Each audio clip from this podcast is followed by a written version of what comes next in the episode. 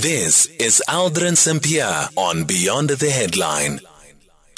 It is now 22 minutes after 5 o'clock, and we're in conversation with the spokesperson for the IFP that is Mkhuleko Hlengwa, who's now joining us on the line. Remember that we're also taking your calls on 06, on 086 2032. Your voice notes on 0614 and you can also tweet at at Aldrin Sampear.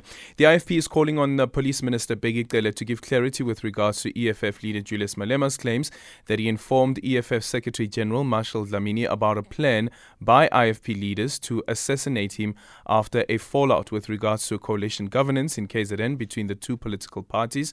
The police refuted the claims, saying they do not discuss safety and security assessments of individuals, but the EFF insists Cele did make the call to Dlamini.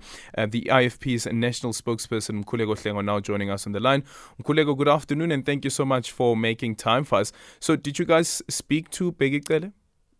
Thank you very much, Alden. Good afternoon to you and the listeners. Yes, we had dispatched our national chairperson, to get in touch with the minister, and I can also confirm that I tried to reach out to the minister twice yesterday unsuccessfully.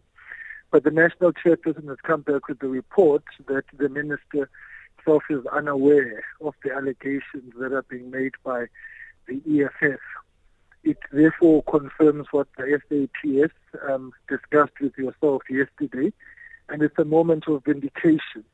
But so that there's credibility um, on this, the minister himself must come out and speak for himself, and that's why we are calling on him um, to actually clarify um, the matter because his name uh, is being touted. But what we want to categorically state as the IFP is that we knew the moment that ill-advised statement by the EFF came out that this was fabrication um, by the EFF because there's no such um, that would warrant anybody to be assassinated. That's not the character of the IFP, nor the character of the outlook that we have.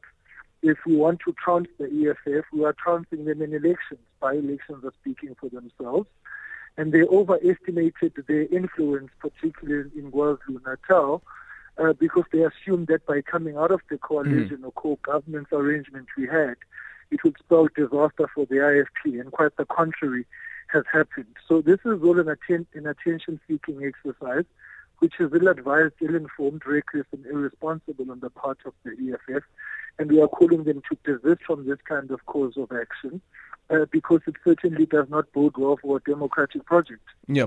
Did the chairperson um, communicate this message to the minister as well, that he should come out publicly at least and uh, give further details with regards to this? Because I think you make a very strong, um, and uh, I think nobody would really disagree with the point that you make in the statement, the statement from yesterday, that the allegations are inflammatory and dangerous politicking until the minister comes and give clarity on this?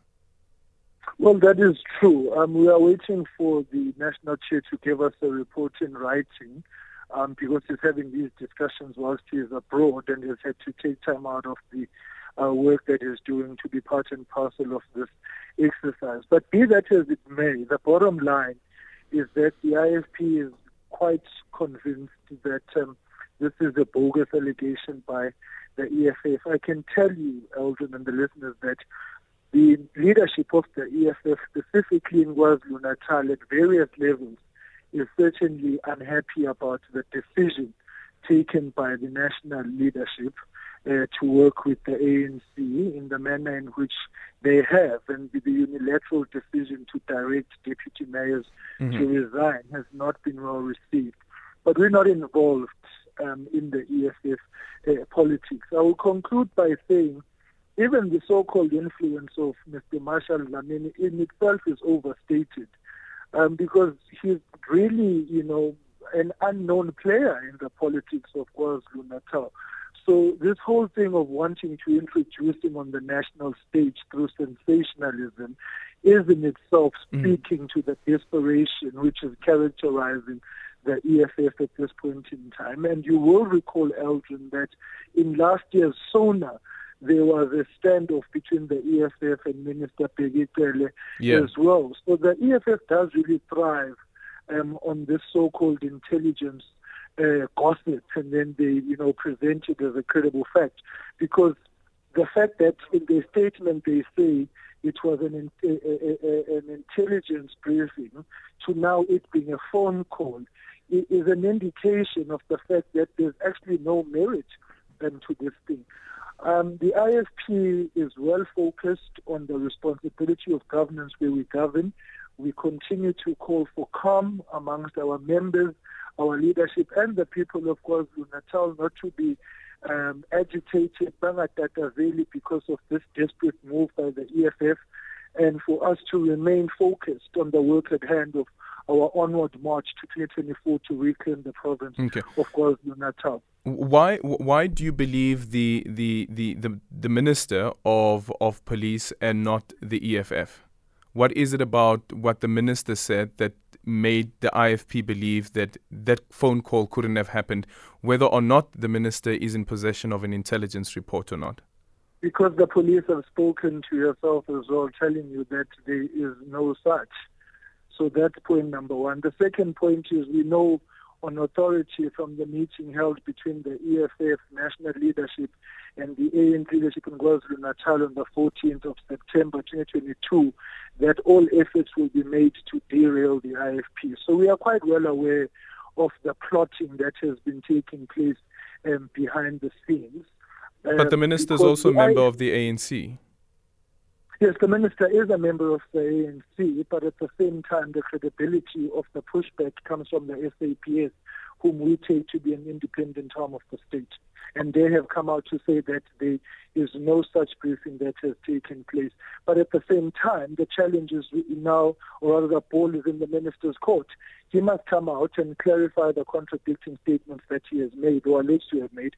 We have it on authority that he says that he did, does not know of this allegation, and the EFF says that he does. So if he's speaking from both sides of his mouth, that speaks to his own character. But we approach the minister on the basis of wanting to resolve this matter, to say, look, here's an allegation being made about us, and it is now purported to have come from you. Clarify it. And he told us that he knows nothing about it. And we're calling on him to address the public about it. Thank you so much for your time. Khuleko Hlengwa is the spokesperson for the IFP. 0614 That's our voice note line. You can also drop me a tweet at Aldrin Sampear, and our studio line is 086 0002032. We did reach out to um, the minister's spokesperson. We're told that the minister is not speaking about this. Um, so perhaps maybe tomorrow, when the minister has a briefing on security measures ahead of the State of the Nation address, um, he would get some questions relating to this issue. 06 614 104 107. Your tweets at Aldrin Sampear and our studio line is 086 000 2032. It's half past five.